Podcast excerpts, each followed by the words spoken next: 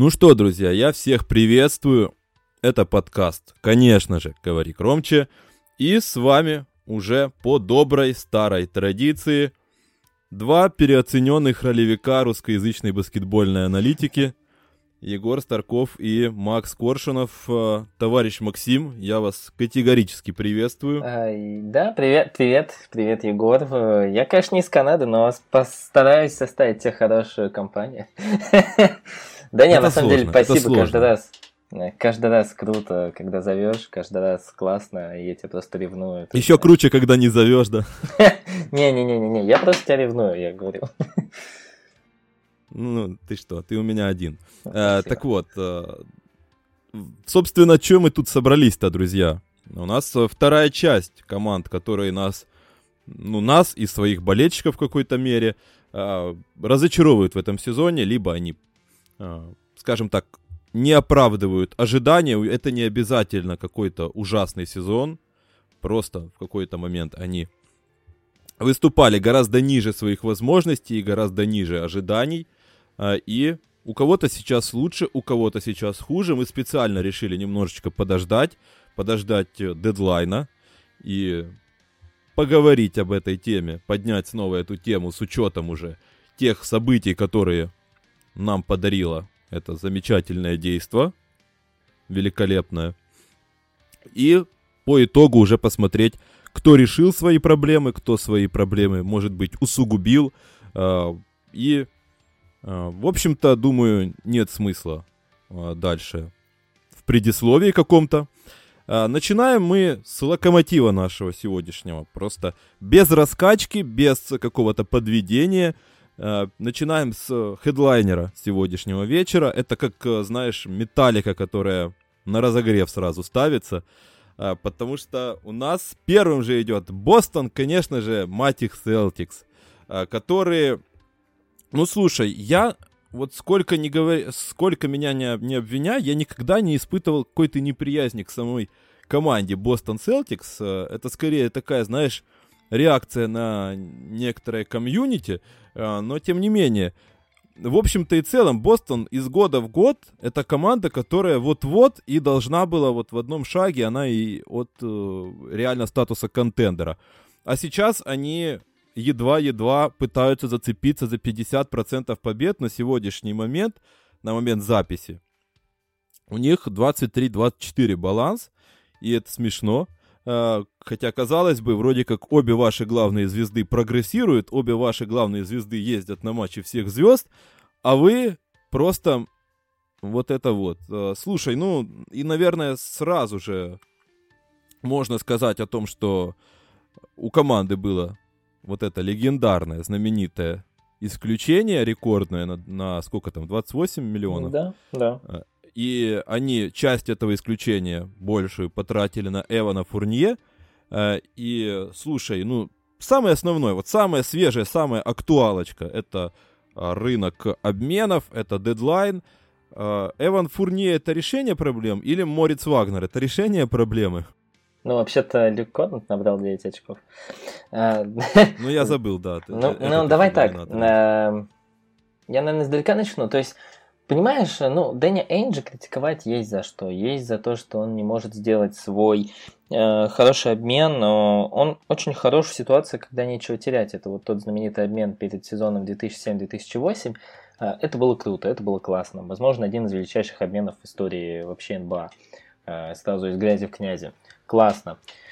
Прикольно то, что, в принципе, ну, точнее, не прикольно для болельщиков Бостона, что последние годы, действительно, когда э, Дэнни мог сделать решающий шаг вперед, э, пусть это и размен, там, условного Джиллина Брауна или Тейтума на появление Энтони Дэвиса в команде, как бы окей. Э, но, как оказывается, за последнее время постоянно Эйндж подхватывает какие-то объедки со стола. Как это было и в случае с Хейвардом, если ты помнишь, Хейвард был четвертой-пятой опцией в, для тогдашнего Бостона, и был, были и Батлер, был и тот же Дэвис опять фигурировал. А, да и Кемба Уокер на самом деле был не самый такой э, первый вариант, а, просто ну, он был наиболее удобен. Я считаю, что Энджи нужно в первую очередь критиковать за эти ситуации, за то, что он привел Кемба Уокера, за то, что он э, не смог выменить Майлза Тернера и в итоге Хейварда отпустил в пустоту. А Майлз Тернер отлично заходит в эту команду, ну просто великолепно. Наверное, сам подходящий центровой команде среди всей лиги вообще. А, и вот за это его нужно критиковать. Почему Эйнджина особенно сильно стали критиковать после того, как он не выменил а, Айрона Гордона или Никола Вучевича, для меня немного спорно. То есть смотри, я как бы согласен с общим а, посылом того, что Дани Эйндж откровенно ну, присирает возможность. С этим я согласен. Но я не согласен, что Дани Эйнджа нужно критиковать конкретно за это межсезонье. То есть у него была возможность а, подписать там, даже если условного там Никола Вучевича в обмен там на Маркуса Смарта, делала бы эту команду Бостон а, сильнее и а, способной выиграть э, хотя бы конференцию, ну, имеется в виду финал конференции. Да нет, не делала. Возможно, даже бы не повышала бы на один раунд выше возможности этой команды. А, делала бы приобретение Рена Гордона, тем более нет. А, Вдвойне вот я не понимаю, почему а, Энджи критикует за то, что он выбрал там Фурнье, а не Гордона. Я скажу так, по соотношению цена-качество, цена-качество, учитывая, сколько он отдал за француза, это был наиболее выгодный обмен. А, то есть, отдавая за Вучевича, он мог отдать, вырвать сердце команды Маркуса Смарта, что, конечно, было не круто. А Айрон Гордон это, в принципе, шлак, который почему-то неожиданно для всех стал каким-то легитимным активом, способным изменить э, расстановку сил аж на Западе э, среди контендеров. Вот, вот так новость. Ну, как бы окей. А, то есть, повторюсь, согласен, Дэнни Эйндж подсирает кучу возможностей, и, возможно, ну, пора бы уже давно задумываться – а, и критиковать его действительно за многие косяки, включая вот глобальнейший косяк, считаю, просто супер огромный. Это потеря а, Майлза Тернера за ни за что, по сути. А, но критиковать именно за этот дедлайн можно отчасти даже не за то, что он там не подписал Фурнье или, ой, Вучевича или Гордона, а за то, что он отдал Тайса. Потому что Тайс э, среди всех недоделанных центровых Бостона был наиболее все-таки приемлемый для а, больших минут в плей-офф. Я понимаю, что там есть, конечно, вот эта логика, что лучше сейчас выйти э, из-под налога, платить меньше, там вступает контракт Тейтума, бла-бла-бла, бла-бла-бла, бла-бла-бла. Но это размышление команды с маленького рынка, а Бостон никогда ей вроде не являлся. А, и всегда ставил перед собой чемпионские амбиции. Поэтому, ну, уходить из-под налога в такой ситуации очень странно. Очень странно. Ну, то есть я не понимаю больше размен Даниэля Тайса. А, опять же, не понимаю, почему а, Эйнджи не критикует за то, что вот он мог сделать. Потому что, ну, в теории самый как бы интересный вариант во время дедлайна это был торги Кемба Уокера, дабы, в принципе-то и можно было его кое-куда скинуть. Если так поразмыслить, поразмыслить, то в лиге есть команды, которые активно искали разыгрывающих. Э, это же те же Чикаго, те же Клиперс. Э, я вот не могу в голове представить этот обмен, но были варианты, над которыми можно было подумать. По крайней мере, Уокером вообще даже не торговали никак. Э, поэтому, ну, я поставлю просто очень среднюю оценку ему за это межсезонье, а в целом за последние вот пару лет а, и за работу в этом сезоне в целом, то у него, конечно, оценка очень низкая. Ну, знаешь, я тут э, отчасти с тобой согласен. Э, скорее всего, по поводу Фурне тут на самом-то деле вопросов нет. По-хорошему, как э, ты правильно сказал, он здесь, э, по сути, действительно, его хата с краю, он э, уже мало на что влияет в масштабах этого сезона. Он немножечко добавит, мы знаем, как он начал. 0 из 10, но это ладно, это, это мелочи. Это он св- свои броски он еще получит, свои броски он еще завалит. Это такое. Он на свой уровень обязательно вернется, хотя другой вопрос, а, что это не особо-то что-то даст в масштабах какого-то контендерства и не даст команде шансов даже на проход, скорее всего, второго раунда. А меня вот недавно посетила забавная мысль о том, что по большому-то счету вся эта история с пиками Бруклина и с тем знаменитым обменом, она в итоге превратилась по большому-то счету в громкий пук. Потому что по большому счету сейчас, на сегодняшний момент, абсолютно фиолетово, как получил Бостон Тейтума и Брауна. То есть они могли банально танковать все это время, и получить их точно так же с драфта. И фактически вся суть была, вся гениальность Дэнни Энджа на тот момент в том, что у него была на определенном этапе сильная команда, в которую была возможность либо интегрировать топ-новичков, либо, собственно, превратить их в активы, которые усилят в тот момент ту же команду. Там Пол Джордж, Энтони Дэвис. Этого не произошло, и, по сути, все команды, многие команды, которые тогда еще даже не задумывались о перестройке, сейчас э, успели перестроиться и находятся выше, чем Бостон. Но это тоже такая, знаешь, мелочь, э, и меня достаточно всегда забавляют да нет, все эти разговоры. Нет, это, это не мелочь, в смысле, ну... Нет, э... ну да, это, это изначальная, да, изначальная, это... изначальная, да, э, проблема нет, как раз. Тоже небольшой в топ. По-моему, ну вот за последние пять лет наиболее сильно, кажется, стало понятно командам, что ну танковать это не выход. А, все, вот, ну, Майами, это известная история про то, что Пэт Райли против танкинга всеми силами, он будет цепляться за восьмую строчку, а, даже с условным Келлиолиником а, и там, я не знаю, трупом Джеймса Джонсона, и будет это делать успешно. В итоге у него вырастают хорошие ветераны, которые передают опыт молодым игрокам, а потом он борется за неплохих свободных агентов, скидывая неликвид. Неплохо. А, те же Клиперс и Лейкерс, ну ладно, тут как бы особый вариант, потому что это команда с большого рынка, хотя ну, Майами нельзя назвать командой с большого рынка. А, Торонто получили чемпионскую команду тоже благодаря обмену неожиданному. А, Бруклин тоже явно тут драфт ни при чем вообще. И, в принципе, рассматривать возможность построения команды через драфт сейчас вот несколько утопично. Ну да, есть, конечно, пример Golden State, но это уникальная организация по всей своей сути. Она по уникальному а, не без случайности построилась. Да, да, вот я как раз об этом и как раз хотел к этому подвести, что по сути все, все команды, которые на что-то претендуют, они в определенный момент выкидывают свои активы молодые на то, чтобы взять звезду. Ну, то есть Энтони Дэвис, э, Джеймс Харден, э, пускай даже Джру, мать его, Холидей. Вся вот эта история даже последних вот месяцев, года, полутора лет, сколько там, а сколько мы уже видели подобных историй, вроде того же Кавая с Джорджем, ну, Джордж, э, если говорить. То есть, по сути, ты платишь, ты вынужден всегда платить за свои амбиции. У Бостона есть амбиции, но они не хотят за это платить. И мне интересно, вот такой, такая позиция есть. Я просто стараюсь быть объективным и, скажем так, освещать все возможные э, взгляды на эту ситуацию о том, что Бруклин осво... взорвал этот рынок, переходом э, Джеймса Хардена. И сейчас, э, по сути, Бостону просто не было смысла взрывать. Они все равно ничего не могут сделать Бруклину. И поэтому, по сути, можно ждать следующего сезона и строиться уже с прицелом на будущее. Именно по такой логике действовал Дэнни Эйдж, э, спустив просто в никуда это исключение, для того, чтобы, собственно, поарендовать немножечко Эвана Фурнье, и потом строится уже дальше, смотря на то, что там будет делать Бруклин, не пересрутся ли между собой Харден, Дюрант и Кайри Ирвинг, не сыграют ли какие-то там тараканы. Э, вот э, ты как считаешь, по сути, Бостон выбирает вариант долгого снова-таки строительства, снова план откладывается по большому-то счету. Ну, понимаешь? И угу. логично ли это? Ну, во-первых, ну, смотри, Играя в NBA 2K, я бы тебе сказал, что да, но с другой стороны, я тебе так скажу, что а, какой следующий сезон по счету уже выбирает Дэнни Эйндж. Ну, таких следующих сезонов было уже много раз, и когда это становится, когда вот будет этот обмен мечты, ну, мне все сложнее понять на самом деле.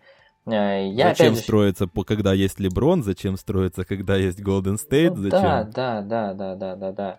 Там вот активно уже Джерен Браун ходит в свой пик, э, Тейтум тоже там начинает входить в свой пик. А, Смарту, между прочим-то, там уже 26, и он не молодеет. А, у него есть некая проблема с травматичностью. А, есть, конечно, молодые игроки, тот же даже Морец Вагнер, он очень недооцененный парень, который может раскрыться, но этот, этих следующих сезонов уже было слишком много раз. Еще, ну, добавки я не могу, опять же, не сказать о твоей боли, о моей, точнее, боли и о твоей. Это то, когда Дэнни Эйндж все-таки ошибся в этом сезоне в самом начале, когда вот зачем-то начал торговаться за э, прекрасный обмен Хейварда на Майлза Тернера. И понимаешь, вот в моем представлении команда Майлз Тернер, Маркус Смарт, Джейлен Браун, Джейсон Тейтум э, это команда от одного обмена до того, чтобы стать ну, легитимным третьим претендентом вместе с Бруклин Нетс и Лос-Анджелес Лейкерс на чемпионство. Потому что это действительно один обмен. Это обмен Кемба Уокера на легитимного разыгрывающего. Да даже на условного, знаешь, может быть, глупость скажу, но э, Лонзо Бола, который действительно сделал бы эту команду даже получше. Э, и вот ну, в почему? тот момент... Да, учитывая то, как прогрессирует Браун и Тейтум, но не, про, не особо прогрессируют, э, они по сути не заточенные на пас, да. то им, соответственно, еще один скорер, э, скорер гард не нужен, поэтому скорее им нужен был кто-то типа Лонзо. Поэтому тут я с тобой, извини, вклинился, почему-то да. не глупость, как по мне кажется. Да, и вот в моем представлении, это вот для меня вот просто, ну, Майлз Тернер, Джейсон Тейтум, Джейлен Браун, Маркус Смарт и Лонзо Болл, ну, это пятерка, которая формально может тебя выносить и в защите, и в атаке любыми способами. И у Дэнни Эйнджа была огромная возможность построить такую команду. Ну, прям супер возможность. Прям действительно супер возможность. Учитывая, как сильно Лонзо Болл упал в цене перед дедлайном, учитывая то, что э, Майлз Тернер, ну вот был он прям в руках, и его было получить очень легко, и он идеально вписывается в эту команду. Ну вот за это можно винить в моем представлении это прям вот была огромная возможность, одна из лучших, возможно, намного лучше, чем возможность, когда была получить, когда была э, возможность получить Джорджа либо Дэвиса. Ну, возможно, да. Слушай, ну тут сложно говорить про Дэвиса и Джорджа. Тут э, история интересная, как бы было там с э, Ирвингом и Джорджем, Ирвингом и Дэвисом. Э, условно, как там, как бы сложилась судьба этой франшизы. А, но это уже действительно, как говорится, прошлое. А сейчас э, по поводу Тернера, ну, все упирается, конечно, в то, как мы оцениваем Майлза Тернера. Мы здесь, я так понимаю, оба э, фанаты э, знаменитые тут. Кто-то считает его переоцененным, пере, переплаченным ролевиком, кто-то э, оценивает его как э, топ-претендента на защитника года, в том числе официальный сайт NBA. А, но это такое. И снова-таки, действительно, да, Дэнни Эйнш в очередной раз пошел по пути наименьшего сопротивления, потому что на тот момент э, получить э, от Шарлот вот это исключение, это очередной э, путь э, не проиграть. То есть ты боишься сделать неправильный шаг, ты боишься сделать непопулярный шаг, потому что, ну, действительно, там, Тернер э, это не не Джеймс Харден, не определяющий баскетболист. Он хорошо сюда заходил, но если что, в Дэнни Энджа полетели бы палки. А так он получил исключение, и все сказали, о, он гений, на полгода он э, себе выиграл право э, фанатам строить планы, как, каких э, Каваев Ленардов можно выменять на это исключение. Э, ну и, соответственно, в дальнейшем снова-таки мы возвращаемся к тому, что Дэнни Эндж очень боится неправильных возможно, неправильных шагов, потому что он уже заработал себе репутацию человека, который не ошибается, хотя, по сути, все амбициозные клубы, они обязаны делать, ну, по факту. Они, кроме Golden State, которые выросли сами из себя, э, и отказались от рискованного шага менять Томпсона на Лава, как мы помним когда-то в 2014 году. Ну, слушай, они и Кари или Элиса пытались тоже выбрать. Там, на самом деле, много где повезло. Да, да, да. Ну, то есть, э, это скорее исключение из правил, которое в основном только правило-то это доказывает. Э, в основном, в остальном, э, успеха добивается команда, которая идет на риск, которые выменивают где-то свое будущее, где-то перспективу на сиюминутный результат. Поэтому здесь, скорее всего, если говорить об этом сезоне, возвращаться сугубо вот в этот сезон и в сегодняшний день даже, пускай вот уже после обмена с Эваном Фурнье, с вот всей этой командой, по сути, тут уже ничего не изменишь. Этот корабль вряд ли можно спасти. Он, э, ну, я имею в виду в этом сезоне, конечно же, потому что Тейтум, Браун, они достаточно еще молоды. Их э, контракты долгосрочные только-только э, начинаются. И, по сути, у вас еще будет возможность строить планы и строить какие-то там воздушные замки, что вы сейчас выменяете Кэмпа Уокера с, не знаю, с Маркусом Смартом на Брэдли Билла, Не знаю зачем, но, к примеру, это то, что первое в голову пришло. Поэтому шансы еще есть, но глобально я считаю, вот нет, давай ладно, не я считаю, вот ты считаешь, как э, нужно ли Бостону сейчас пытаться играть э, вот летом и пытаться обменивать Кембу Уокера на что-то в духе э, Win Now и пытаться провернуть э, что-то в духе там Уэстбрука э, Вола, ну, я не говорю Кембу Уокера на Уэстбрука, но я имею в виду, что на кого-то сопоставимого формата, пускай и не супер, а, кто, кто, кто, за кого сейчас отдадут Кембу Уокера, а, но, грубо говоря, для того, чтобы усиливать нынешнюю текущую конкурентоспособность, либо попытаться откатиться и использовать молодость Тейтума и Брауна для того, чтобы подтянуть еще кого-то молодого, кто вписывается, например, в их э, какое-то окно праймовое и надеяться на то, что они на дистанции выстрелят. Понимаешь, но в, моей, в моем мировоззрении Кемба Уокера нужно менять в любом случае, независимо от того пути, какой, какой ты выбираешь, потому что дороже, чем сейчас, Кемба Уокера э, стоить не будет, и дешевле, чем сейчас, Кемба Уокер уже не стоил, и если построить кривую его стоимости, то мы увидим, как она очень-очень-очень быстро падает вниз. По ряду причин мы их все знаем, их все видели, и да и банальный регресс и возраст уже дает о себе знать. Другое дело, да, какой путь выбрать. А, ну, вот про Виннау. Ну, что такое Виннау? Если вот сейчас предложат, допустим, ему условного Брэдли Билла, соглашаться или нет, ну, скорее да. Ну, объективно, почему бы и нет? Почему бы не, не попытаться вот этого джиггернаута построить?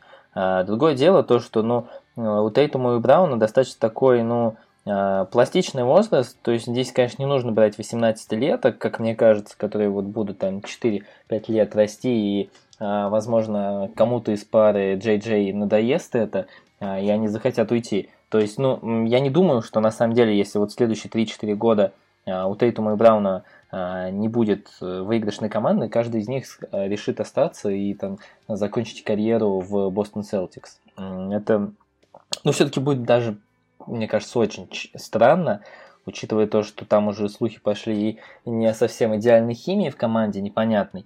Поэтому, ну, я не думаю, что а, у них есть прям вот перспектива без титулов остаться а, в одной команде а, на всю карьеру. Учитывая то, что там Браун, если ты помнишь, в одном из интервью говорил, что он два года назад, по-моему, он говорил, что в следующие шесть лет пять раз станет чемпионом.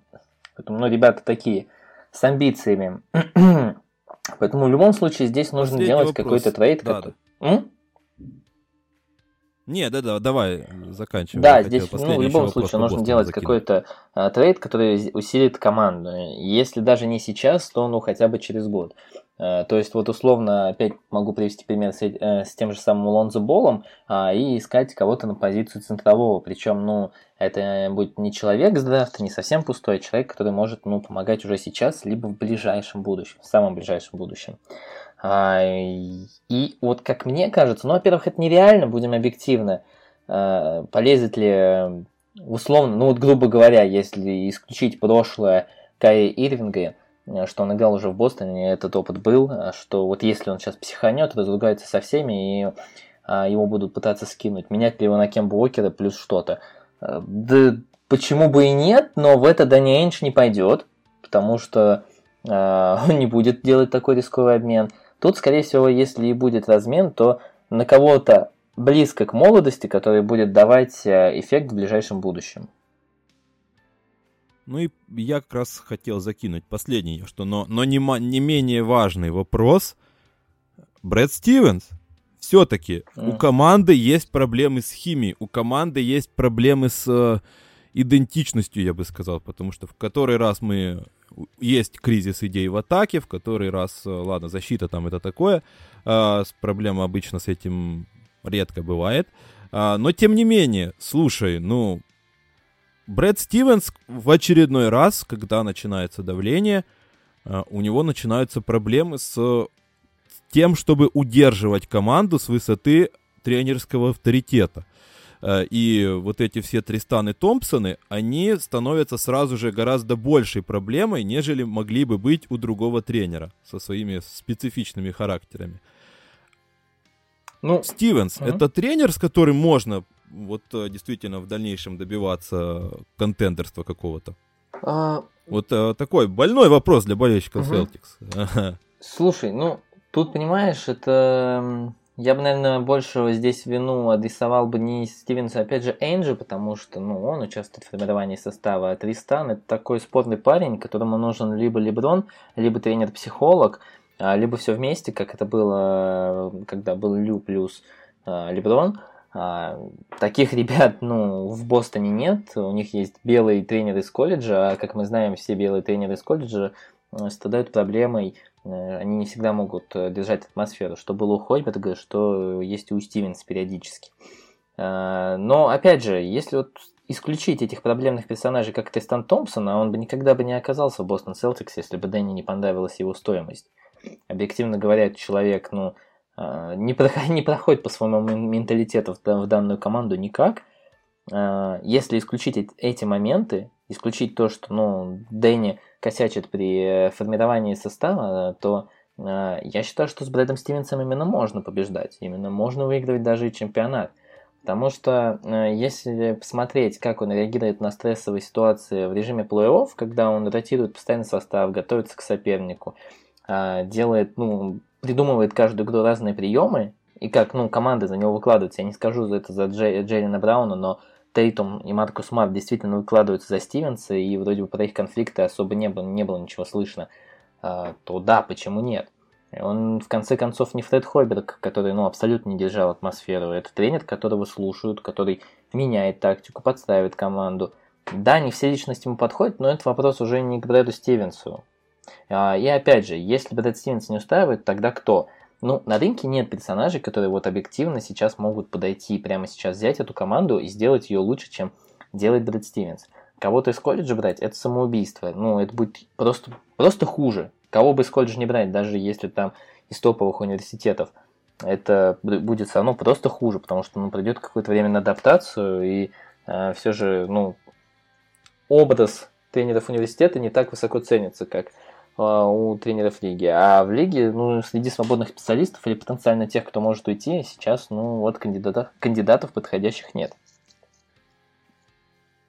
Ну, в какой-то степени я готов согласиться, хотя у меня почему-то не, меня не оставляет ощущение, что это, скорее всего, произойдет не сейчас, но если вдруг действительно Брэд Стивенс покинет команду, то следующим будет э, кто-то типа Тайрона Лю, Э, то есть, ну, это я условно говорю. То есть, тренер вообще без идей. То есть, в, в, в основном придет э, тренер, который будет просто отстраиваться от сильных Док сторон, Ривер. потому что, ну, к примеру, да, к примеру, почему бы и нет. Э, то есть сейчас, по большому-то счету, ноль смысла в идеях и количестве этих идей и вариантов в блокноте в тренерском Брэда Стивенса, если, по сути, он строит такую же дресню, как э, строят Клиперс, где есть, э, э, я бы даже сказал, в этом сезоне гораздо больше мыслей, а, но при этом, по сути-то, вектор точно такой же. Есть две звезды, и мы пляшем. Я вот главный тренер, который будет играть от звезд. И, по сути, Бостон сейчас тоже играет от звезд. Это уже далеко не та команда, которая развивала игроков и игроки были частями системы. Сейчас, по сути, система это Тейтум и Браун, которые либо вытащат тебя в одном матче, либо не вытащат. Ой. Поэтому угу. у меня почему-то вот такая мысль. Это, скорее всего, произойдет не сейчас и не в этом сезоне, но мне кажется почему-то, что идет примерно к этому. Была вот у меня еще одна такая мысль, которая вот на, на языке вертелась. Как мне кажется, у Бостона мало шансов выиграть с дуэтом Дэнни Эйндж э, и Брэд Стивенс. Кто-то из них точно должен уйти, кто-то из них точно должен э, покинуть и свой пост. Ну и пока что, да, есть за что критиковать Стивенса, я согласен. Это, наверное, самая безыдейная команда Стивенса за все время его руководства в Celtics. Потому что, ну, та же команда с Айзей Томасом и Эври Брэдли была намного интереснее в плане, тактич... в плане тактики. А, но все же, все же, я Наоборот, как раз она была великолепна в плане тактики. Да, да, да, да, она прекрасно, она прекрасно подстраивалась. А, все же я бы, наверное, выбирал бы, э, что Эйнш должен покинуть. Потому что, ну, объективно, большинство из нас видели, как Стивенс умеет работать тактически. А, и говорить о том, что вот именно он уже потерял команду, ну, пока что, наверное, преждевременно – Э, скорее, вот опять же, вопрос к формированию состава. Согласен. Э, в любом случае, как я уже сказал, это, скорее всего, вопрос э, более длительной перспективы и сугубо мои какие-то... Моя неприязнь к Брэду Стивенсу. Не знаю. В общем-то, окей, Бостон. Примерно ситуация такая, и по большому-то счету, я думаю, мы с тобой сходимся во мнении, что этот сезон, по большому-то счету, он уже спущен в трубу. Вопрос э, переносится на более длительную, дальнюю перспективу, на перспективу следующих лет. И в очередной раз, собственно, мы видим ситуацию, когда Бостон... А, у Бостона остается вот этот один шаг до того, чтобы сделать, стать контендером, но они предпочитают этот шаг сделать когда-то, когда вот абсолютно будет зеленая дорожка, когда все абсолютно развалятся, и вот тогда Дэнни Эйндж пустит в ход все свои обменные таланты для того, чтобы, собственно, по э, ковровой дорожке проскочить э, к чемпионскому титулу. Но это, опять-таки, отдаленная, отдаленная перспектива. Э, впрочем, у них еще есть такой запас. А мы, наверное, перейдем к остальным командам. Мы много внимания уделили Бостону, потому что, как я уже сказал, у нас локомотив. Есть несколько команд, которые тоже на определенном уровне выступали ниже своих э, ожиданий сезонных. Сейчас где-то у кого-то дела пошли в гору, но, в общем-то и целом, проблемы особо-то не делись, и проблемы остаются. И интересно будет посмотреть за тем, как они их решают. И перейдем мы, не будем уходить далеко с востока, перейдем к Милуоки, которые находятся выше в турнирной таблице, чем Бостон. У них формально все достаточно неплохо, хотя для команды, которая доминировала на Востоке несколько лет, вроде как э, третье место в турнирной таблице это и как-то не камельфо. А, и вроде как Янис возвращается потихонечку в вот эту гонку за MVP, э, но вроде как к нему куча претензий. А, и вроде как э, Брэд, О, Брэд Стивен, тьфу, блин, Uh, все эти Брэды Стивенсы все уже оставили. В прошлом Майк Буденхольцер, естественно, экспериментирует и пытается как-то нивелировать слабые стороны своей команды, но вроде как получается далеко не всегда. Как у тебя, в принципе, давай так, впечатление от Милуоки в этом сезоне? Да получается у Бада? Угу. Все круто, прикольно, классно, ни хера не изменилось глобально, но все классно, прикольно, смотрится команда интересно как всегда, получаю эстетическое удовольствие, даже несмотря на глупости Яниса, получаю эстетическое удовольствие от а, остальных э, мелких тактических перестановок, которые делает Буденхольцер. Прекрасный тренер, отлично играет регулярный чемпионат, э, но, опять же, глобально ничего не поменялось. А, давай так, ну вот на сколько процентов ты оцениваешь зависимость Милоуки от Яниса? Ну, очень сильно, особенно в последнее время. Ну, Просто вот. Там, э, я недавно смотрел, слушай, вот э, перед обменом Такера как раз, там было вот в последних матчах, там то ли в феврале, то ли там конец э, февраля, начало марта, там без Яниса на паркете минус 35 в нетрейтинге, ну, они сами про себя говорят. Хотя вроде как запускаешь ты туда и Миддлтона, и Холидея, и, и всю компанию. Ну вот, да. Э, то есть, ну, зависимость, наверное, близка там к 100%. А, и что можно сказать? Донта Дивиченцо развивается? Да классно, да, прекрасно. Брин Форбс отлично играет свои минуты, супер, почти 50% из дуги кидает, вообще, ну, отлично. А, Джордан Вода там какие-то копейки играет. Бобби Поттис отлично зашел в коллектив. Все классно, круто, но а, зависимость от Яниса 100%. Изменился ли Янис за текущий год в какую-то сторону? Ну, нет, не изменился. Э, он вообще не спрогрессировал, не изменил ни свой стиль игры. А, он по-прежнему прекрасен в защите, он по-прежнему... Он стал чуть лучше разыгрывать, это правда. Ну, а, это, по-моему, даже по статистике видно, там, по-моему, больше передач. Но видно, что он поработал а, с ведением, с тем, как отдавать передачи, он стал лучше в этом, правда. Но объективно, объективно, опять вот что решать, что будет делать Милоуки, когда поставят эту очередную стену против Яниса, в которой он будет постоянно биться лбом в плей-офф, да нет решения, и сходу его не придумали. Я не поверю то, что вот в, в одной серии плей-офф они возьмут и начнут играть по-другому, где там, я не знаю, я не станет играть полноценного центрового, либо раскидывающего центрового.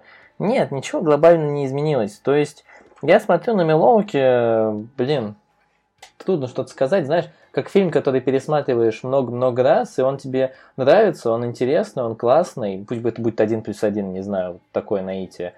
А, прекрасный фильм, смотришь его, ты знаешь, чем это закончится, но при этом смотрится интересно, неплохо. Ну, слушай, Джру Холлидей это апгрейд по сравнению с э, Эриком Блэдсоу, если говорить о вот этих стенах против Яниса, и когда нагрузка начнет перераспределяться, все-таки ж Джру, конечно, я прекрасно понимаю, не Кайри Ирвинг условный, к примеру, а, но все-таки он же может э, что-то сделать э, лучше, чем сделал бы это Эрик Блэдсоу, например. А, как, как ты думаешь? А, ну, конечно, он лучше, чем Эрик Блэдсоу, конечно. Он даже что-то кидать из дуги научился, и неплохо, он там близко к 40% кидает, это факт. А, но, опять же, ну, эта команда, а, даже Пеликаны, они а, зависели от Холидея достаточно сильно. Ну, от Дэвиса больше это в то время, но от Холидея достаточно сильно. А Милоуки от Холидея зависит очень мало. И вот ты говоришь про перераспределение нагрузки. Да, окей. Но при этом это не та логика, в которой просто получится перераспределить нагрузки и выкинуть Янис куда-то из тактических э, комбинаций, соображений – и при этом все заиграет на том же эффективном уровне, на котором они сейчас играют. Нет, тут перераспределив нагрузку, мы знаем, что Холидей может быть иногда даже второй опцией в атаке, но при этом на постоянке вести целую серию он не сможет.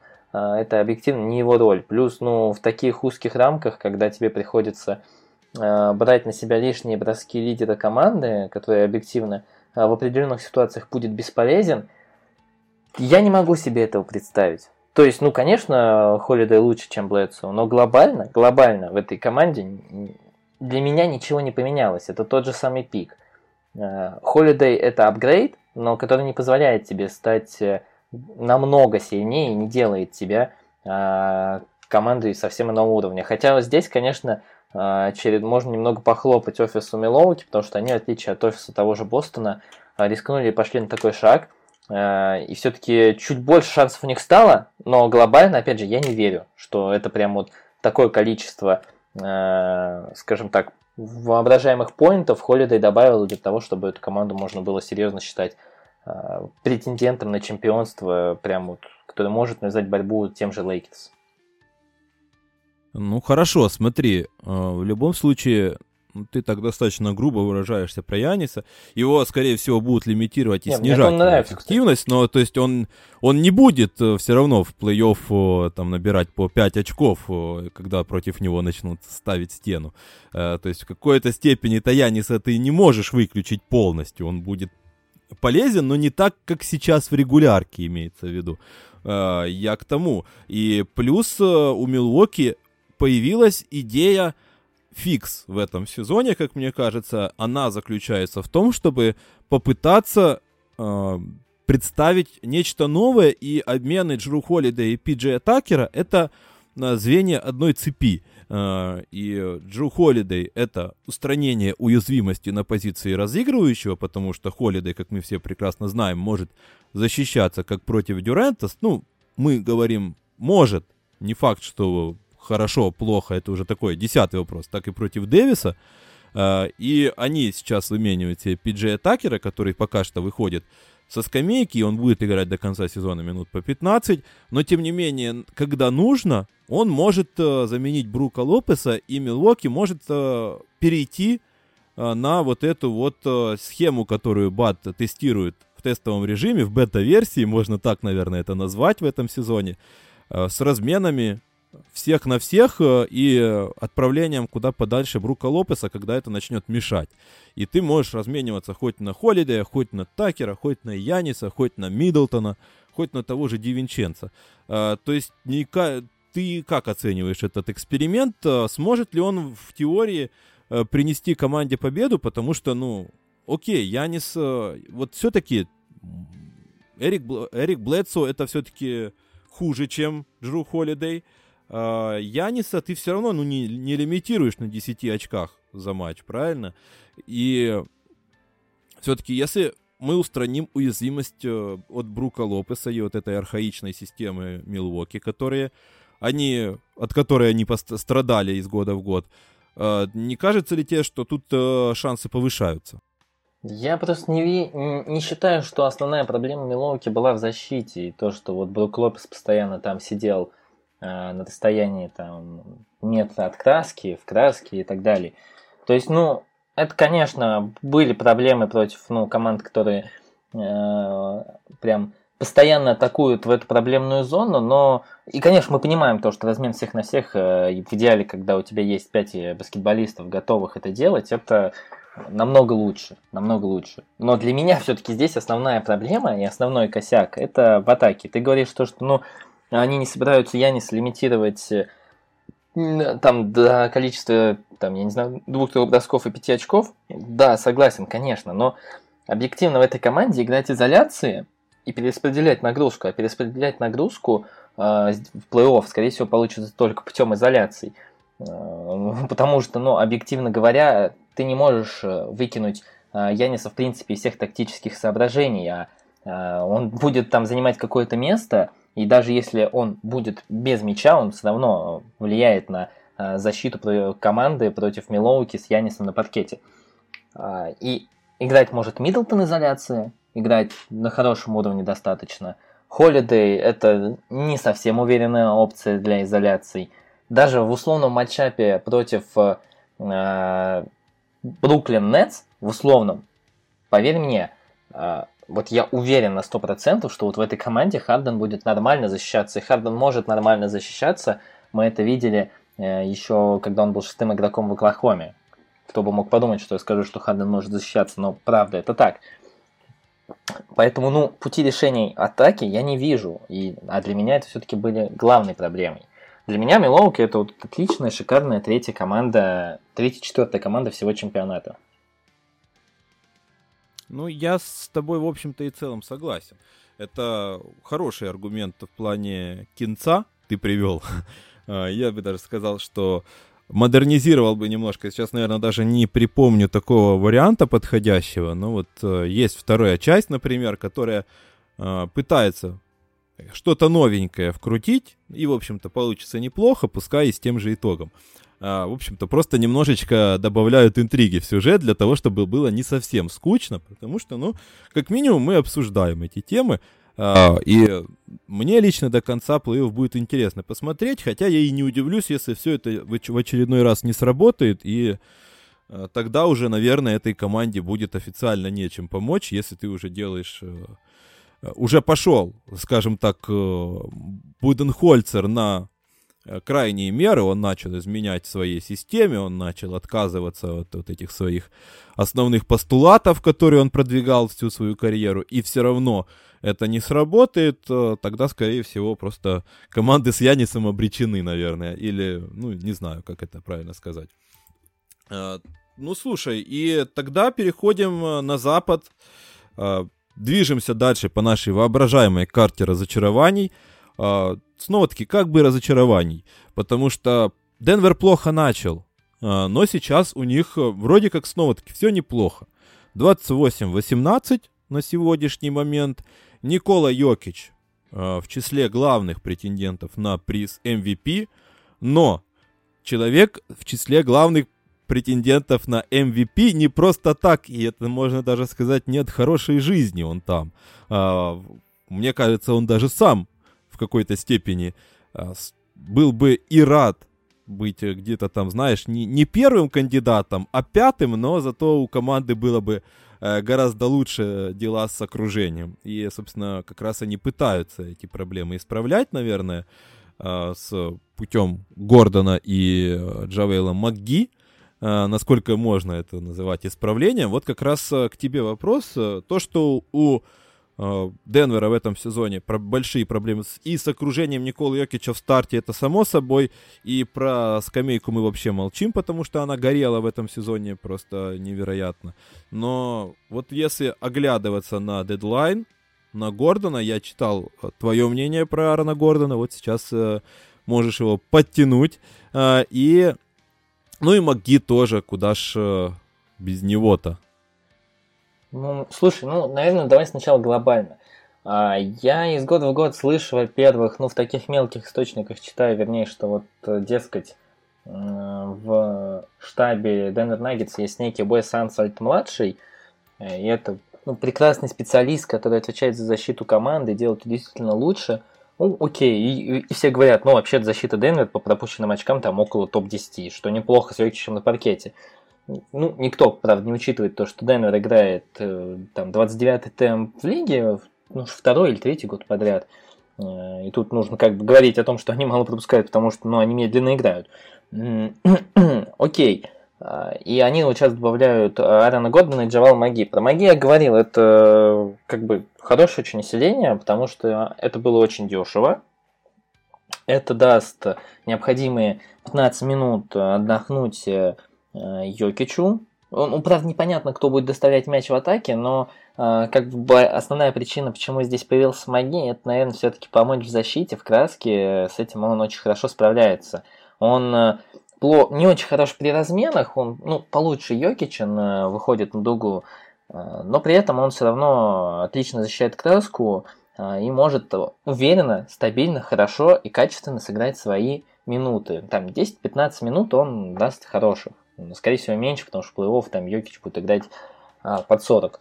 А, поэтому, ну, это супер приобретение, я считаю, просто шикарное. Другое дело, я не совсем понял, почему общественность так высоко начала ценить Аарона Гордона.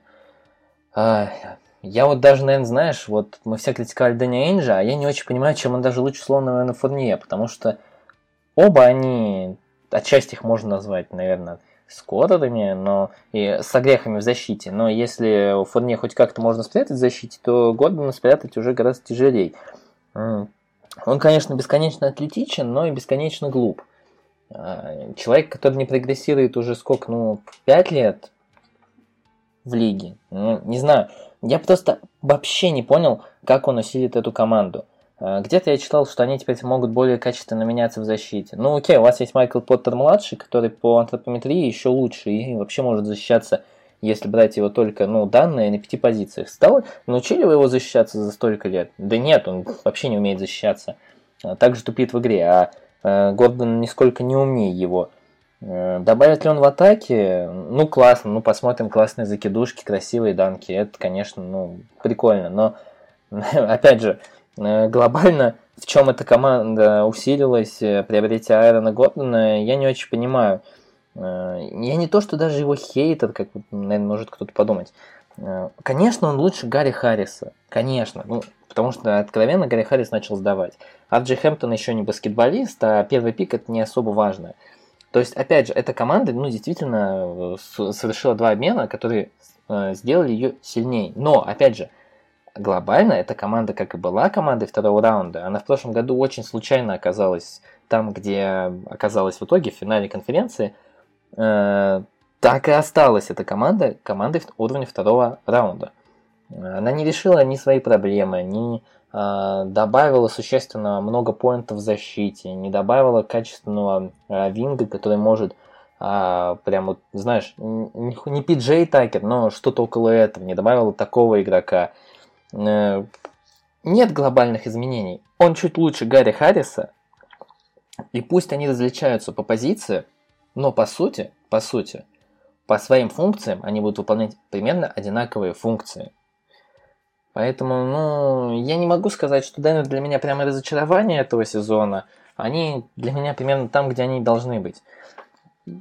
Им очень тяжело выбраться из этой ситуации. Как мне кажется, тут нужно уже думать в сторону обмена Мюррея. Потому что, ну, кто-то его пока ценит очень высоко. Его можно очень высоко продать действительно на вторую звезду команды. Опять же, ну... Смотри. М? Ну тут, э, да, как раз я хотел к этой теме под, подвести. Да, да, я как раз спойлер закинул. А, я просто, во-первых, э, давай, пока, пока мы не перешли к этой ягодке моей сладенькой, э, я все-таки скажу немножко в защиту Аарона Гордона. Не то чтобы, нет, глобально тут не получится его оправдать просто по всем статьям, потому что он действительно далеко не самый гениальный баскетболист, и он определенно не особо-то прогрессирует. А, с другой стороны, он как бы в этом сезоне не особо прогрессирует как самостоятельная опция, но при этом он, э, в принципе, немножко недооцененный пасующий, и он может отдавать э, лучше, чем от него считают. Ну и плюс э, в том-то и дело, что как раз они разменивали Харриса на, на Гордона, потому что им нужны были габариты после ухода Джереми Гранта, потому что у нас э, у них после ухода Джереми Гранта остался Портер, который просто, ну, он просто не защитник, не то что персонально, не персонально, вообще никакой не защитник. И остались просто набор больших, которые не успевают ни зачем, если, это, если говорить про э, Милсепа, который войну прошел, и, собственно, Джамайкла Грина. Ну, Поэтому давай так, э, им... я вот прям небольшой в топ. Я так и не, не понимаю, может, ты мне расскажешь, может, я что-то не увидел, почему они не начали активно использовать в этом сезоне болбола. Э, человек со странным потенциалом, но при этом очень интересным. Это я, так. я не знаю, слушай, это тоже, ну как, э, соцсети там тоже бугурдят немножко на эту тему, потому что, ну, возможно, Мелоун, в принципе, человек достаточно консервативный, и он, как видишь, э, Портера самого подпускал очень-очень долго, и то, только под давлением общественности, как мне кажется, он бы его бы воля, он бы так его и оставил во второй пятерке и урезал бы ему как только можно влияние, скажем так, и роль, но тут уже как бы никуда ты от, от этого не денешься, э, при том, что чувак выдает какую-то сумасшедшую продуктивность э, в атаке, в первую очередь, естественно, мы про защиту не говорим. По поводу бол-бола, то есть, соответственно, он еще более сырой проспект, и там, э, я так понимаю, Мэлоун не особо горит желанием с ним возиться и давать ему какие-то там э, лишние шансы, ему лучше вот э, подтащить сюда Маги, подтащить сюда э, старика Компацию из Европы, и пускай они дорыгивают вот эти 15 минут, которые Йокич с Мюрреем будут отдыхать э, в плей-офф, и там, пускай там, не знаю, на в атаке ничего, но в защите хотя бы там э, отобьются э, доблестно. Поэтому не знаю, если говорить про Гордона, то самое интересное это то, что вот как раз он прибавляет габариты, потому что рано или поздно, когда ты столкнешься в плей-офф со всякими Лебронами, Каваями и Дончичами внезапно, я, кстати, вот пересмотрел перед этим, э, за, перед записью этого подкаста э, матч Орландо против Далласа, и догадайся, кто персонально защищался против Луки Дончича, внезапно-внезапно Аарон Гордон. Поэтому тут очень много людей, против которых Аарон Гордон в этом сезоне защищался, ну и, в прошлом, соответственно, сезоне, персонально. То есть все вот эти вот люди, типа Леброна, Кавая и, и компании, они Э, другой вопрос о том, что он там хорошо защищался, плохо защищался, это другой вопрос. Просто у Денвера больше никого нету. То есть ты, тебя не спасет на этой, в этой ситуации там тот же Эван Фурнье, потому что он, ну, тут как бы размена никакого нет. А, а так ты хотя бы получаешь кого-то, кого можно кинуть на этих людей, э, кто и по габаритам, и по атлетизму хотя бы немножечко может что-то противопоставить. И хотя бы немножечко ты э, за, закрываешь вот эту вакансию. Но мне кажется, конечно, э, когда у тебя рядом трио э, из Йокича, Мюррея и Портера одновременно, тем более на паркете, то глобально все равно защиту ты от этого не спасешь. При этом вот это как раз тот момент, про который ты уже начал говорить. Я почему-то даже вот все, все дальше начинаю э, сомневаться, что третий лишний здесь Портер. Вот, знаешь, долго я считал, что это как раз-таки Майкл Портер лишний, потому что, ну, он не дает защиту, и как бы он, ему надо бы давать броски, э, и вроде как круто было бы его куда-то загнать, он, наверное, лучше раскрылся бы в другой команде, где ему бы дали и роль, и так дальше, он бы начал сразу же набирать там по 25 очков, Кармела Энтони, все эти сравнения, добрый вечер, как говорится. А, и, но чем дальше, тем больше мне кажется, что на роль лишнего претендует почему-то именно Джамалка. И вот интересно, я помню, он у тебя был в списке разочарований, перед, не, вру, переоцененных, правильная формулировка. Ну, на а, последнем месте. Вот сейчас. Но, но все равно, да, вот э, давай с тебя начнем, и потом я докину свою мысль, которую, которую я формулирую в его сторону. О, ну, давай так, я сейчас подумал, что о том, что вот если взять топ-4 баскетболиста Денвера, то получится, что один очень умный и три очень глупых. Забавно. Вот э, я еще подумал о том, что было бы очень интересно посмотреть, если бы разменять Мюра на э, даже Холидея, очень было бы мне интересно посмотреть на эту команду с Холидеем. Э, не скажу, что она стала бы прямо ну, топ-топ, но было бы интересно посмотреть. А, ну, если будет... Смотри, вопрос какой. А, если я правильно услышал, и стройки Джамал Мюррей, Майкл Поттер, Аарон Гордон один лишний, и если смотреть на того, кто лишний, то это скорее Мюррей, и его можно качественно было и высоко загнать. Ну, скорее всего, да, да, я с тобой соглашусь, потому что, объективно говоря, а, Джамал Мюррей это агрессивный скоров, но исходя из тех минут, сколько он играет и бросков, сколько он берет, он не самый топ-топ и на самом деле далеко от топа. Э, тот же, если так уж посмотреть глобально там на продвинутую статистику, то Джордан Кларксон очень-очень далеко от него, а в некоторых аспектах и лучше. Да и разница между ними небольшая, если так уж посмотреть. Поэтому я с тобой согласен полностью, э, потому что Йокич и Мюррей вместе э, сейчас показывают свой максимум.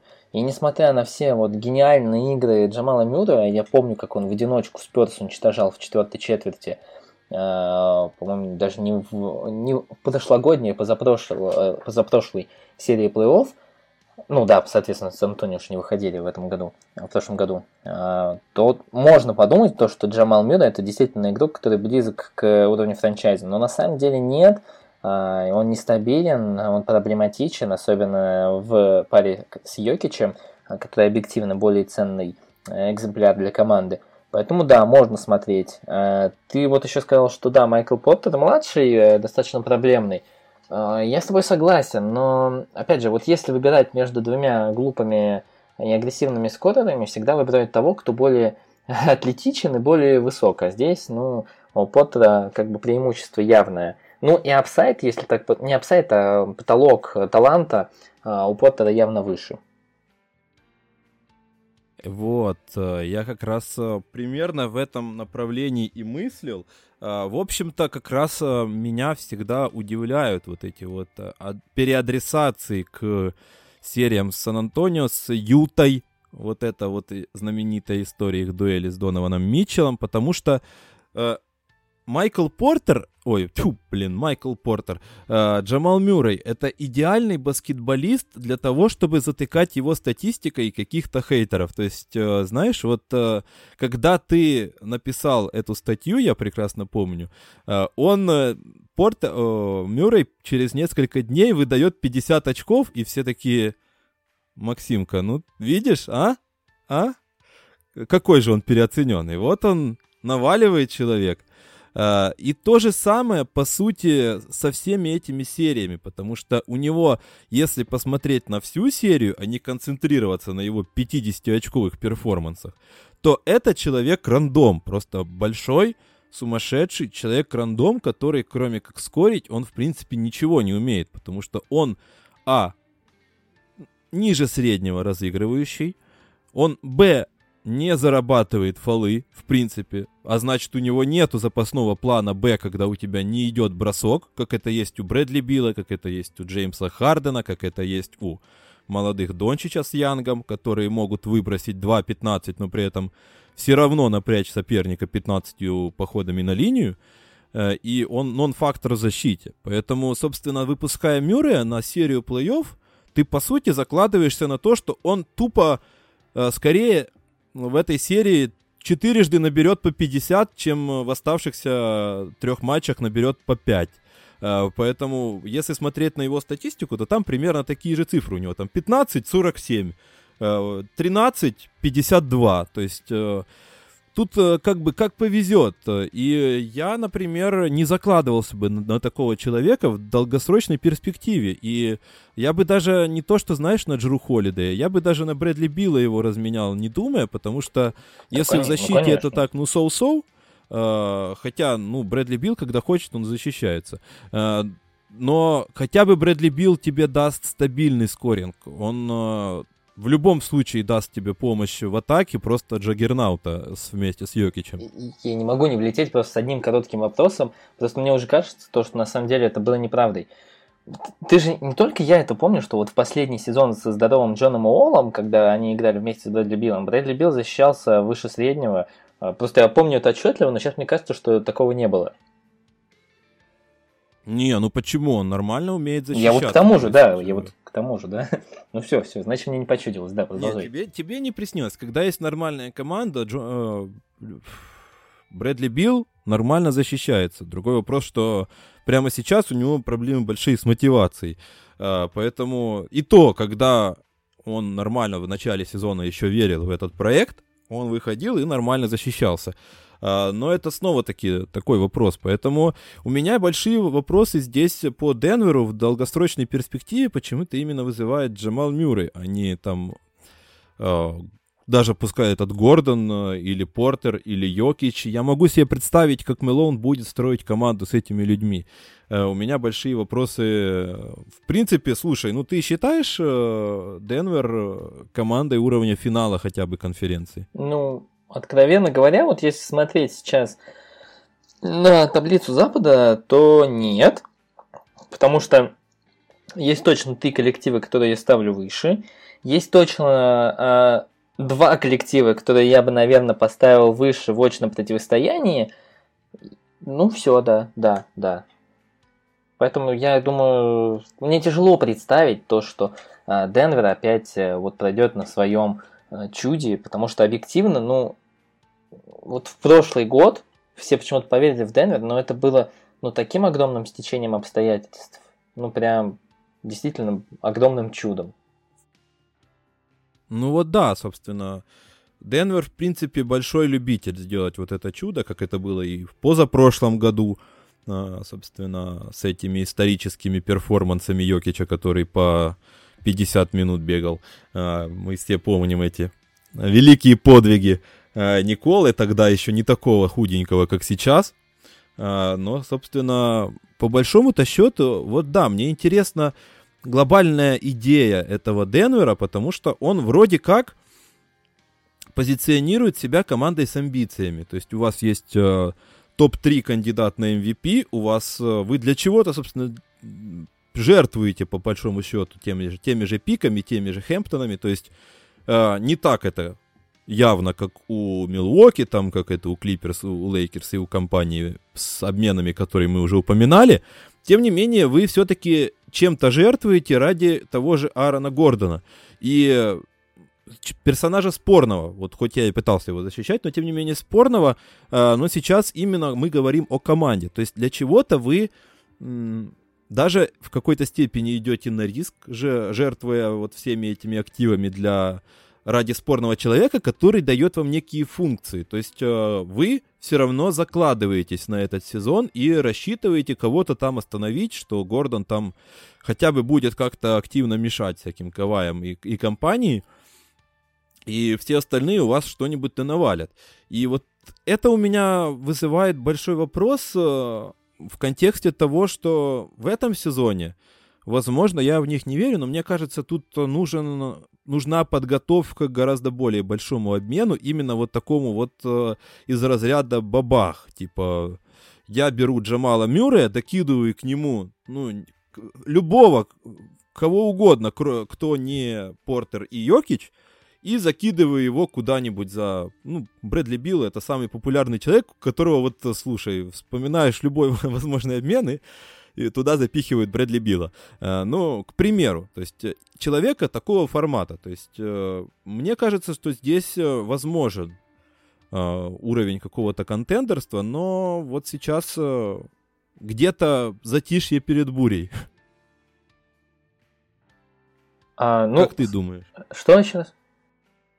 Вот как ты думаешь, как ты оцениваешь, в принципе, этот Денвер? И за что они вообще вот сейчас э, рыгают с этим Гордоном? Для чего они собирают эту команду? Вот для того, чтобы угу. э, попытаться снова на чуде, на то, что Клиперс развалятся посреди серии? Ну, знаешь, это вот известная история о том, то, что хочется выиграть, да и поменьше за, отдать за победу отдать. Ну, то есть, э, хочется отдать там от Джей Хэмптона, который бесконечно талантливый, но бесконечно сырой, хочется, можно его отдать, хочешь, можно отдать первый пик даже, там, можно отдать э, э, условно там еще какого-то молодого игрока, э, но и выиграть хотелось бы, конечно, и ничего за это не отдав. Но так не бывает, но обычно это нормальная практика, когда команды пытаются идти такой тактикой. Вот мне кажется, Потланд очень-очень-очень известный пример того, как они каждый раз перед дедлайном по ходу сезона пытаются что-то сделать, ну, ну так, по, ме по мелкому. Они никогда не пытаются договориться с Джей Макколумом,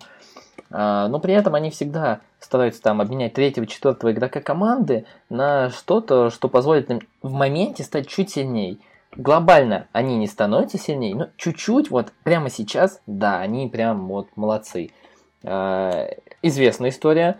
Где, просто, проблема в том, что вот когда Денвер э, в этом сезоне там не выиграет ничего, я э, даже, возможно, скорее всего, не дойдет до финала конференции, я ну, верю в так, скорее в это, э, в следующем сезоне они, возможно, постараются еще что-то сделать чуть посильнее, там, я не знаю, отдать условного ну, вот этих всех ролевых своих игроков, там, всяких Дазьеров и Монте-Моррисов, э, на что-то, что позволит им стать опять в моменте чуть посильнее, э, либо там подпишут Гордона и разменяют его на кого-то еще посильнее. Глобально вопрос только в том, э, повернут ли они винтель большого обмена после того, как они несколько раз упадут.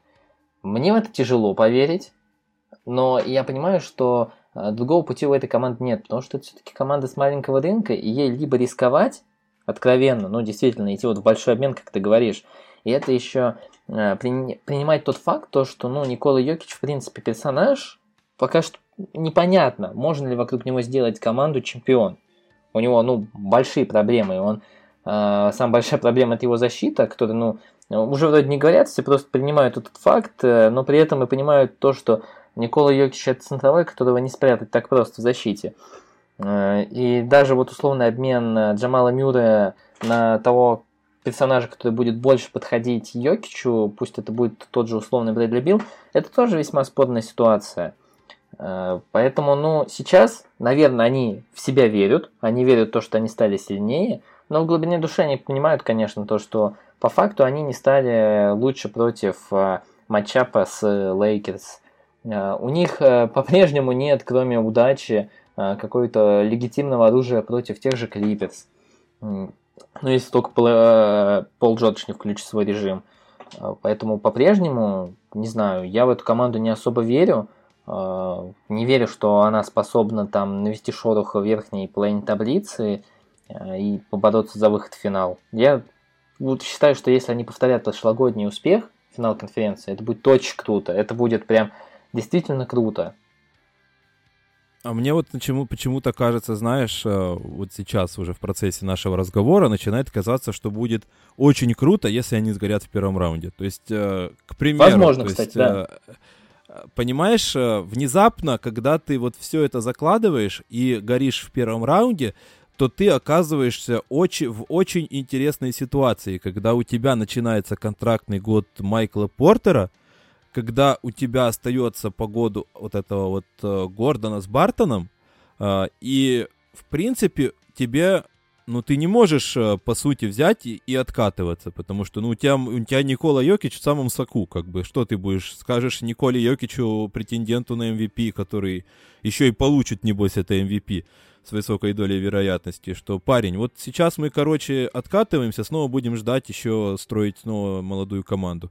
То есть, мне кажется, это еще сильнее должно подтолкнуть команду к активным действиям этим летом, пока у вас еще будет в запасе вот этот сезон Портера за детский контракт, пока еще ему не надо будет платить, пока не надо будет еще платить новый контракт Гордону, поюзать его можно будет там еще годик этот, ты можешь просто взять Мюррея, ты можешь взять того же Бол Бола, ты можешь взять того же еще кого-нибудь, э, не знаю, там, Зик, Зики Наджи, и закинуть туда еще первый пик, ну, пик первого раунда, и закидывать это куда-нибудь для того, чтобы пойти на этот громкий обмен. И мне кажется, что вот как раз, э, если они снова залетят в финал, мне кажется, это еще больше усилит вот эту иллюзию, что они делают все правильно, хотя это не совсем так.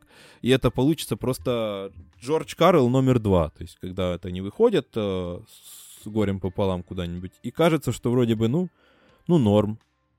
Слушай, ну, на самом деле согласен, да, согласен. Вот в таком контексте не подумал прям действительно крутая мысль о том, что э, команда, которая ожидает как минимум стать лучше, громко расшибается э, о, свой, об свой потенциал настоящий э, и начинает действительно активнее действовать э, на рынке. Ну, согласен, скорее всего, для Денвера это будет более даже действенный способ, чем э, надежда, что им чуть-чуть, чуть-чуть не хватило. Чуть-чуть не хватило. Но да, да, согласен. Опять же, ну вот знаешь, я бы на самом деле хотел бы еще и твое мнение здесь услышать, вот в мысль, которую я вкинул. Веришь ли ты то, что с Йокичем можно построить команду чемпиона? Потому что, ну вот у меня пока что на самом деле нет глобального ответа.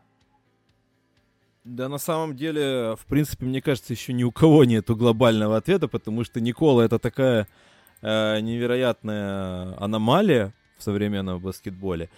И, в принципе, но мы как бы несколько лет назад говорили, что с ним, в принципе, дальше первого раунда пройти невозможно, а ребята взяли и там, ну, не без э, доли везения, но куда-то там дохаживают. И, возможно, если ты соберешь под него нормальную команду, э, и там, в принципе, это возможно, как мне, как мне кажется, потому что, ну, слушай, с Бруклином сейчас э, не особо большая разница, потому что они, будь у них Йокич или не будешь, не будь Йокич, у них примерно одинаковая защитная способность, поэтому Э, если ты сможешь вокруг Йокича построить э, такой же атакующий джаггернаут, то тебя тоже будут уважать весьма и весьма, как мне кажется. Поэтому, э, как минимум, как минимум, если ты выкрутишь. Другой вопрос, что там вот Мелоун пытается как-то там пытаться еще и при этом в защите что-то там выдумывать и минимизировать вред. Но мне кажется, что даже, даже если не получится, все равно можно сделать, э, вот как я говорю,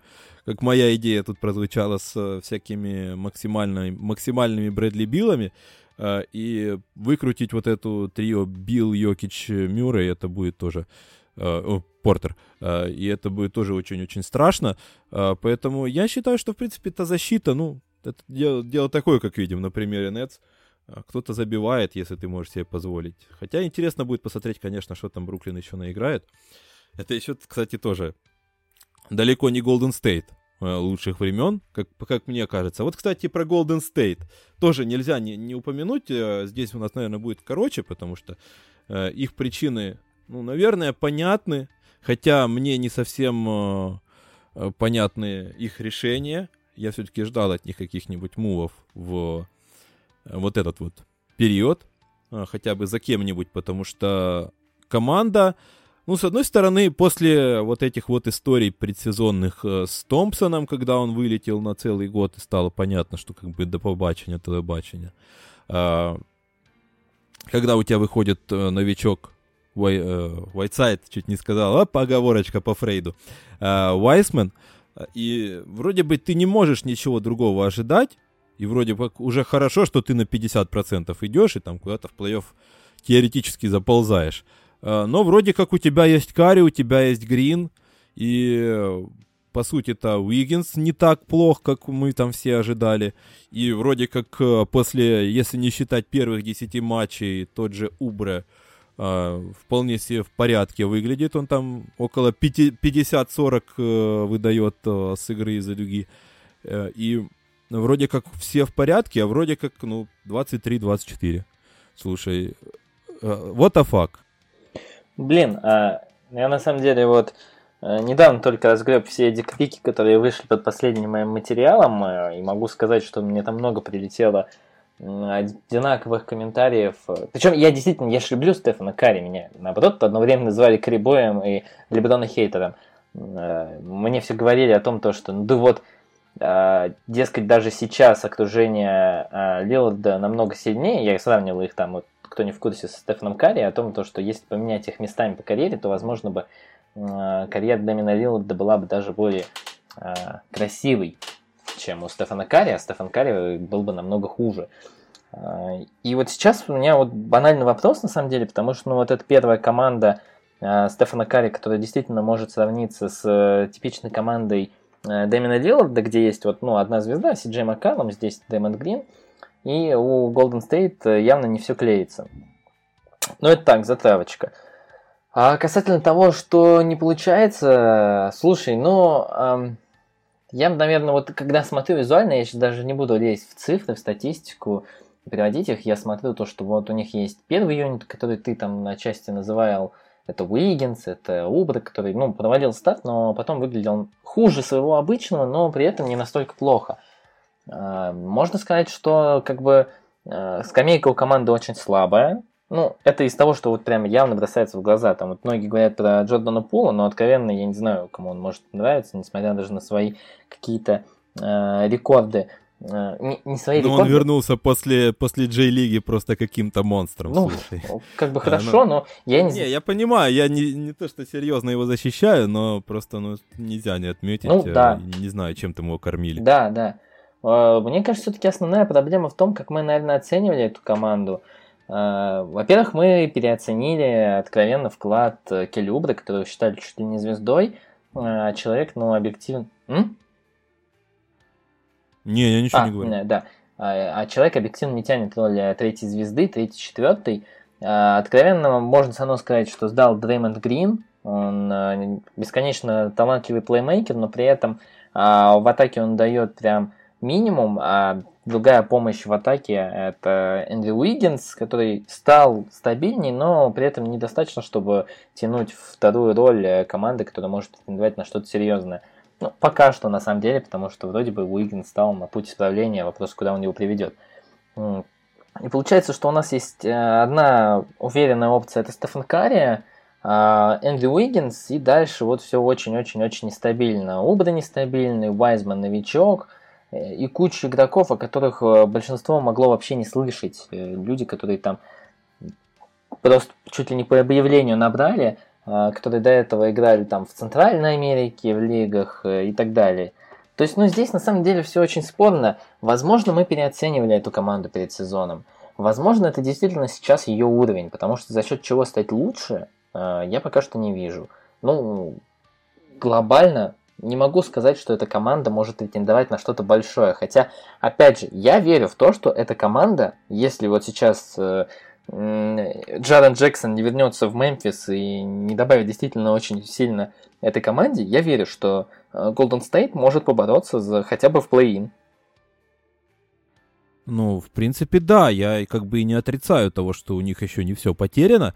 А, вопрос, э, вот, кстати, интересный ты поднял, да. наверное, слушай, тема Карри Лилард это вопрос для отдельного подкаста, наверное, для долгого разговора, в котором нужна еще какая-нибудь сторона, которая будет э, там апеллировать за кого-то из них. Но это ладно. Я как бы хотел сказать, э, что да, я не буду вдаваться в, конкретно в разговор этот лучше, этот хуже. Я бы сказал скорее иную вещь, что вот Кари, Грин и Томпсон это люди, которые работ, лучше всего работают, когда они вместе. То есть, когда кого-то из них нету, есть э, начинают вылезать косяки каждого из них, потому что один Клей не особо хорош э, в самостоятельном созидании. Второй Грин в принципе не помогает э, в атаке снова-таки, как самостоятельная опция. Стеф опять-таки, как, казалось бы, в принципе, не Джеймс Харден для того, чтобы в тяжелые моменты просто брать э, мяч и наваливать тупо по 50, по 60 очков, хотя он пытается в этом сезоне это делать, временами даже неплохо получается. Но они идеально работают, когда каждый занят своей функцией. У каждого она есть, и каждый довел ее практически до совершенства. И поэтому сейчас в какой-то степени это играет злую шутку с командой, когда нету Клея, и Грин по сути, не может играть со вторым юнитом, потому что ему нужен Кари, а Кари нужен Грин. Поэтому они либо выходят вместе, и либо и садятся, соответственно, тоже вместе. Поэтому на второй юнит остается только бедняга Уиггинс, который «Добрый вечер, я внезапно снова первая звезда», э, пускай на, во втором юните. И это большая проблема. И вот как раз э, со Стефом Карри и без Стефа Карри там большая пропасть в качестве. И, наверное, не зря он там где-то, пускай и не в первых числах, но фигурирует в гонке за MVP. А, но, тем не менее, меня вот э, удивляет конкретно то, что они ничего, по сути-то, не сделали для того, чтобы укрепить этот самый второй юнит, понадеявшись э, на вот эту парочку сладенькую Мэнион и Джордан Пул, которые вернулись из Джей-лиги и выглядят, ну, как, неплохо для ребят, которые вернулись из Джей-лиги, как бы, наверное. Э, кто да, я бы даже сказал хорошо, потому что Джордан Пул там уже на достаточно неплохой дистанции набирает там по 18 очков. И с около элитной линейкой, пускай там на дистанции в 10 матчей, э, но тем не менее это, наверное, не совсем та помощь, которую, на которую рассчитывает команда, э, планирующая там побороться за плей-офф и, возможно, там и, и в плей-офф, наверное. Э, поэтому у меня лично возникают вопросы. Я ожидал, что Golden State хотя бы попытается подтянуть и реабилитировать, ну, я не знаю, хотя бы того же э, Тига, например, э, который провалился в Бостоне, но вам как бы любая помощь сейчас пригодится, необременительная по, по финансам. Поэтому ну, слушай, вот, вот это меня немножко смущает. Ну, ну, слушай, вот защита, если вот конкретно этот, этого примера, то можно сказать, что они все-таки там за весьма дешевую стоимость приобрели Брэда Wanamaker, человек, который, ну, не могу его назвать сверхталантом, но человек, который достаточно стабилен и дает скучный, но розыгрыш. Э, ну, для, того второго, для второго же юнита. Ну, другое дело, у меня вот тут скорее вопрос а, к офису Golden State, пытались ли они что-то в принципе сделать с Келли Убре, обменять его, или его ценность на рынке действительно так сильно упала, что они не смогли выменить его на кого-то ценного. Плюс ну, я не знаю, вот э, читал ли ты этот материал на Атлетике, где а, была ценность всех активов перед э, межсезоньем, mm-hmm. и там вот Келлиубре, о, перед дедлайном, и Келлиубре там входил в топ-10, а вот пик знаменитый от Миннесоты, э, он там был вообще, в принципе, на втором месте. И у меня, ну, вот большой вопрос, какая цель этой команды. Наверное, ну, Golden State привык в последнее время, за последние 10 лет бороться только за самые большие цели, и они решили не отдавать этот пик. Э, наверное, э, они не нашли покупателя Келюбра, хотя вот эта ситуация мне максимально непонятна, потому что никаких слухов даже близко об обмене каких-то конкретных действиях насчет Келли не было. И тут у меня действительно большой вопрос. Если по Уиггинсу я понимаю, что плюс-минус его ну, можно оставить, человек не настолько потерянный, у человека есть определенное движение вверх, определенное встраивание в систему, и он действительно может помочь ну, в потенциале. Особенно, когда вернется Клей и будет явно играть на лимитированных минутах. А вот касательно действий по другим активам, ну да, мне действительно пока непонятно. Было бы интересно посмотреть на то, если бы этот Golden State закладывался вот прям сильно в следующий сезон и попытался бодать Келли и вот этот пик пресловутый – чтобы ну, зарядиться к следующему сезону хотя бы. Если не в этот, с этим понятно, что шансов мало, то вот в следующий, в последний путь как бы отправиться, было бы интересно. Ну вот в целом, да, тут э, как бы тоже вопрос э, спорный достаточно, потому что вроде как вы имеете интересную, интригующую, наверное, возможность подобрать двух топ-проспектов подряд с с учетом того, что вы сильная все еще команда, с другой стороны, а на Шиша не вам оба надо. А, как бы прямо сейчас, потому что вам еще, в принципе, Стефу платить э, достаточно долго, Клею платить долго, и Грину э, платить еще очень долго.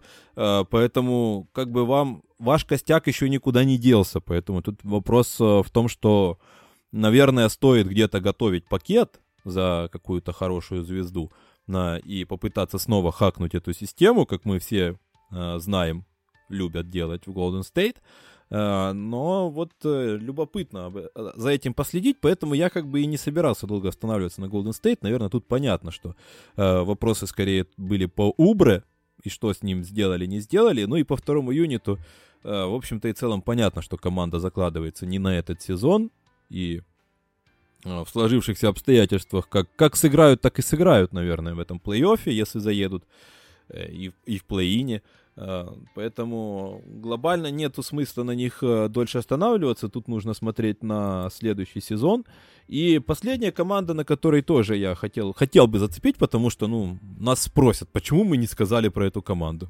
Потому что, как бы, ну, не провал, но достаточно-таки разочаров... разочаровывающий результат. Это Индиана, которая э, ну, приучила всех уже к тому, что глубоко они не пашут, как говорится в плей-офф, э, но и борозды они не портили никогда, они всегда боролись за топ-4, за преимущество своей площадки, а здесь они покатились, покатились. Э, Нейт Макмиллан ушел и магия пропала, или все-таки причины в другом, я вот давай ты, давай ты начнешь, я докину свои мысли. Ох, э, окей, хорошо, давай, да. Э, да, ты прав, Индиана приучил за последние 10 лет вот к тому, что эта команда всегда борется, но у этой Индианы, в отличие от других, есть один важный момент. У них всегда присутствовал такой баскетболист, это сначала был Пол Джордж, потом это был Виктор Ладипа, э, потом это неожиданно там на время становился Ти Джей Уоррен, сейчас, конечно, уже нет, это был Ти Джей Уоррен в пузыре, сейчас он выбыл до конца сезона вообще, такой баскетболист, который мог играть изоляции, мог стать лидером команды, мог брать мяч в тяжелые моменты и набирать очки. То есть, ну, вот как-то так получалось исторически, что вот в этой команде всегда был такой баскетболист. Сейчас э, я смотрю, когда Индиану, мне нравится, как они играют, но при этом, если они попадают в клатч ситуации, я это видел несколько раз, когда Мальком Брогдон, он вроде бы, ну, болхендлер и пытается что-то сделать с мячом, но это не тот игрок, который будет обыгрывать а, в клатче и решать в ситуациях один на один. Но у него нет такого набора навыков. Как и Дамантес Сабонис, как и тем более Майлз Тернер. А Карис Левет вот только восстановился. И мы уже видели, кстати, что а, в случае чего Карис Левет получает мяч в клатче и часто ну, заигрывает последняя комбинация. Это тоже неспроста на самом деле, потому что объективно это единственный игрок, который может а, это делать. Ну, еще Ти Джей Уоррен, но он выбыл уже до конца сезона. Поэтому почему так команда упала?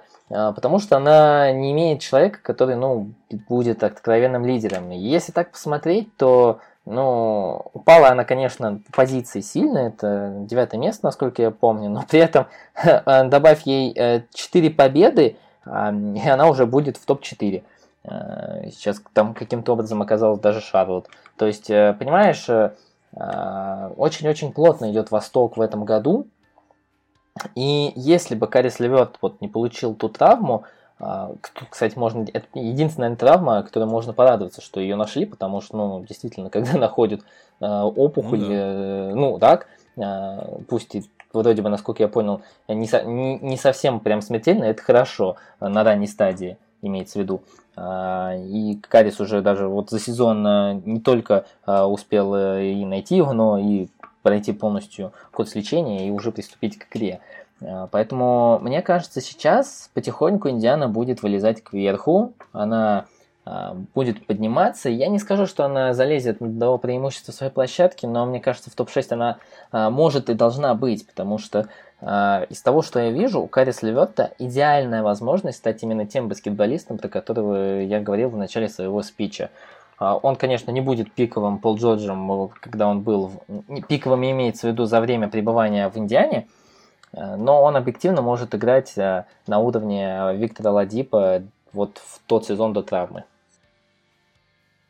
Да, я тут как бы э, как раз предоставил тебе слово, потому что, наверное, согласен со многим, что ты говоришь, э, и по большому-то счету, да, нельзя не признать, что результат, наверное, разочаровывающий, особенно на фоне того, что они еще и стартовали неплохо, э, но по большому счету, да, у них э, очень ограниченный ресурс, который при этом еще и редеет не по дням, а по часам, нету, не играли еще ни разу в этом сезоне Уоррен, Лаверт, Сабонис и Брогдон, банально, потому что один э, вылетел, один из них вылетел еще до того, как э, второго э, другого из этой, из этой четверки выменяли. Э, поэтому как бы сложно что-то говорить о таланте и возможностях этой команды, пока мы не видели, по сути, ее а, в полном боевом составе. Плюс, конечно же, я, кстати, даже по долгу службы, скажем так, э, часто почему-то попадал на Индиану.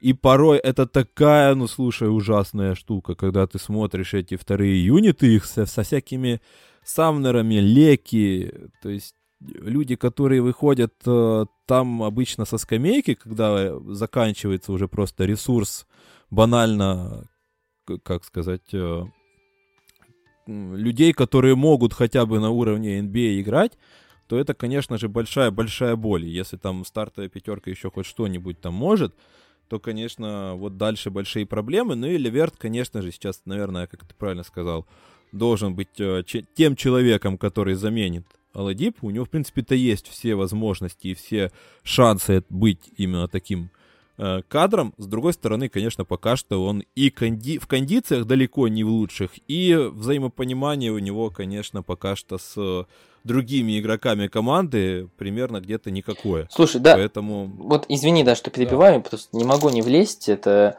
больная тема одного нашего с тобой общего друга, э, Женя, привет, э, это касательно того, что вот у Кариса Леверта есть такая проблема, он в принципе травматичный баскетболист, он в принципе баскетболист, который много пропускал и во время э, игры в Мич... за Мичиган, он, кстати, играл под небезызвестным руководством Джона Билайна, и этот человек, вот Карис Леверт, несмотря, к тому же, несмотря на то, что он получает много травм, он еще также очень долго набирает форму. Это есть.